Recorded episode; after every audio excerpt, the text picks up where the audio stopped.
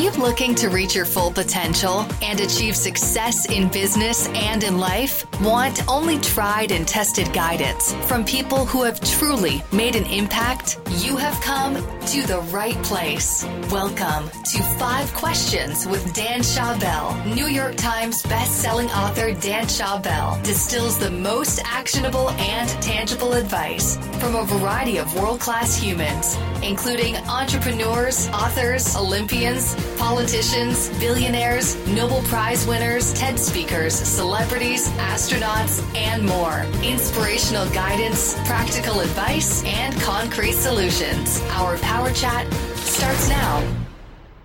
Welcome to the 58th episode of Five Questions with Dan Schawbel. As your host, my goal is to create the best advice from the world's smartest and most interesting people by asking them just five questions. My guest today is video producer and lifestyle host for Refinery 29, Lucy Fink.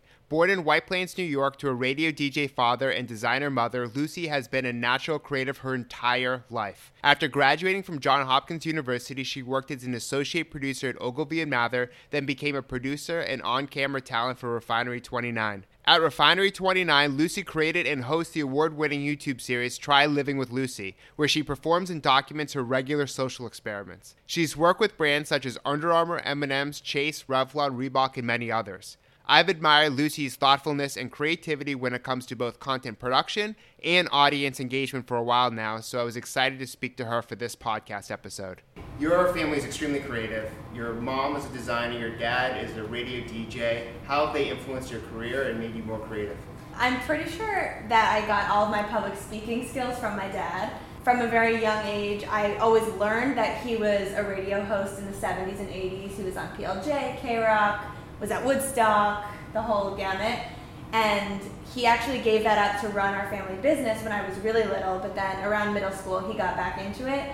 And my sister and I would always go down to the station and record promos, and I always felt like it came naturally to me.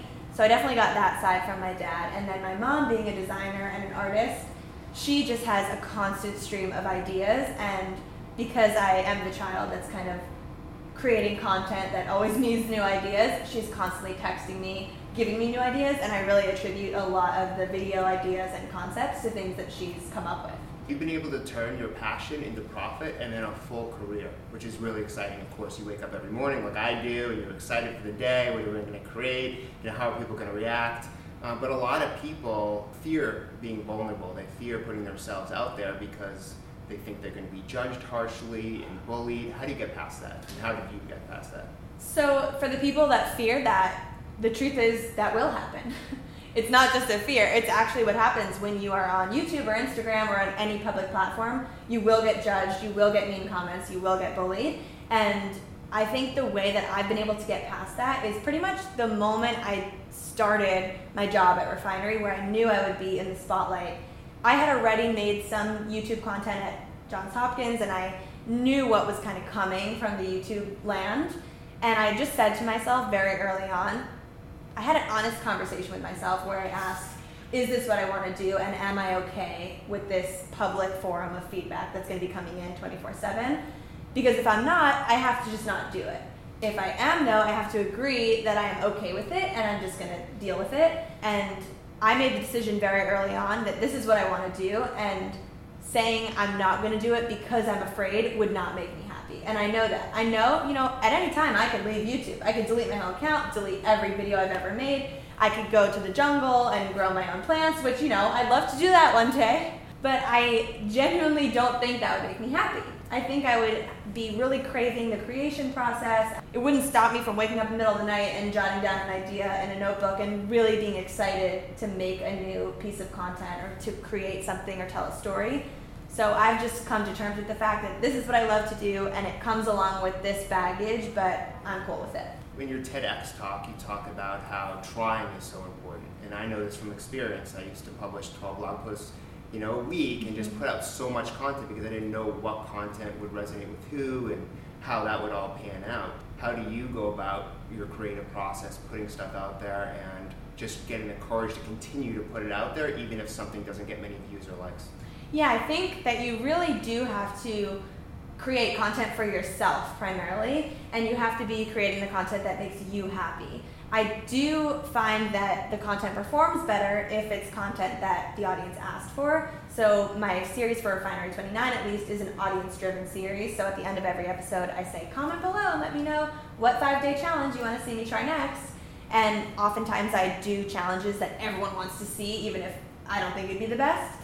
But every so often there's a challenge that I've been wanting to do or a lifestyle shift that I've been interested in learning about and it's not an SEO search term. It's not something that people have asked for, but I just make an executive decision that this is what I want to make a video about. And you really never know with these algorithms. Sometimes it just doesn't perform well because no one asked for it, and other times you just kind of tell the people what they should be interested in, and the video does great, and you don't really know why. You have to be really standing behind what you do. You have to really find it fun, and I just I get in bed every night. Unfortunately, when my head hits the pillow is when I'm most creative.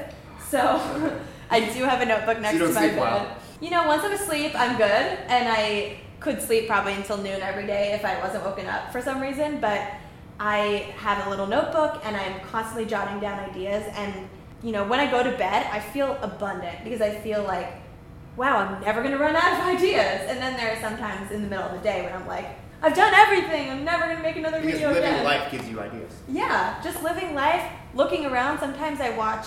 You know, if you just type in like a random word to YouTube, you're like, oh, there's a whole community on YouTube based on gerbils. Like, what if I went to the gerbil store and made a gerbil video? Maybe I'll become big in the gerbil community. There's a million communities, so you can really make content about everything. One thing I'm happy I did in the beginning is start my platform just around lifestyle and not a specific niche. I think, you know, another content creator might say it's better to be very niche and to really be the expert in one thing.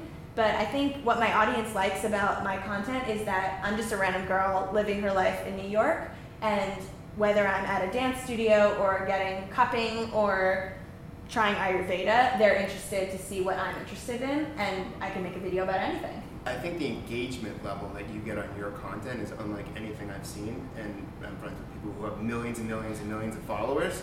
Yet, if you put out a quiz, thousands and thousands yes. of people will respond. What do you think leads to that level of engagement? I blame it on YouTube because I just think that there are tons of Instagrammers who are competing for a voice on this one platform. But I know for a fact that my Instagram audience was built off of YouTube and the video content that I created there. And I think there's something about being a video personality versus just a photo person that makes people so intrigued by you that makes them want to watch what you're doing behind the scenes of those videos. So I agree. Like sometimes I look at my following number and the amount of likes that I'm getting compared to some other Instagrammers who have ginormous followings but aren't getting the same engagement. Um, and I just really think it's because they don't create videos all the time and even I, I can attest to the fact that I am a YouTube watcher and I watch certain YouTubers and I'm obsessed with their Instagrams because it's giving me so much more than I get from the videos I love. And what's your best piece of career advice? I would say my best piece of career advice for anyone that especially wants to get into content creation is to just start now. Stop putting it off, stop acting like you don't have the resources. In this day and age, all you really need is a phone and you don't even need a microphone, you don't need lights, just stand in front of the window and get that natural light on you. Just get started. The internet is not looking for this high quality content anymore. If you can produce that and you can make that, that's great and it will elevate your content. But just to get started, it's you that they want to see. So put your personality on display and don't think that there's no room for you because you're the absolute only you in the whole world and somebody wants to see what you have to say.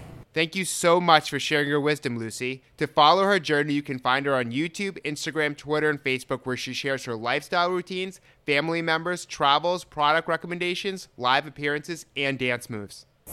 We hope you enjoyed today's show and the amazing advice our guest provided. Remember that you can only benefit from advice if you act on it. Before you do, we would appreciate your feedback in the form of a review. You can leave a review on iTunes, Stitcher, or a podcatcher of your choice. Your feedback would be very much appreciated. Head over to danschawbel.com slash review now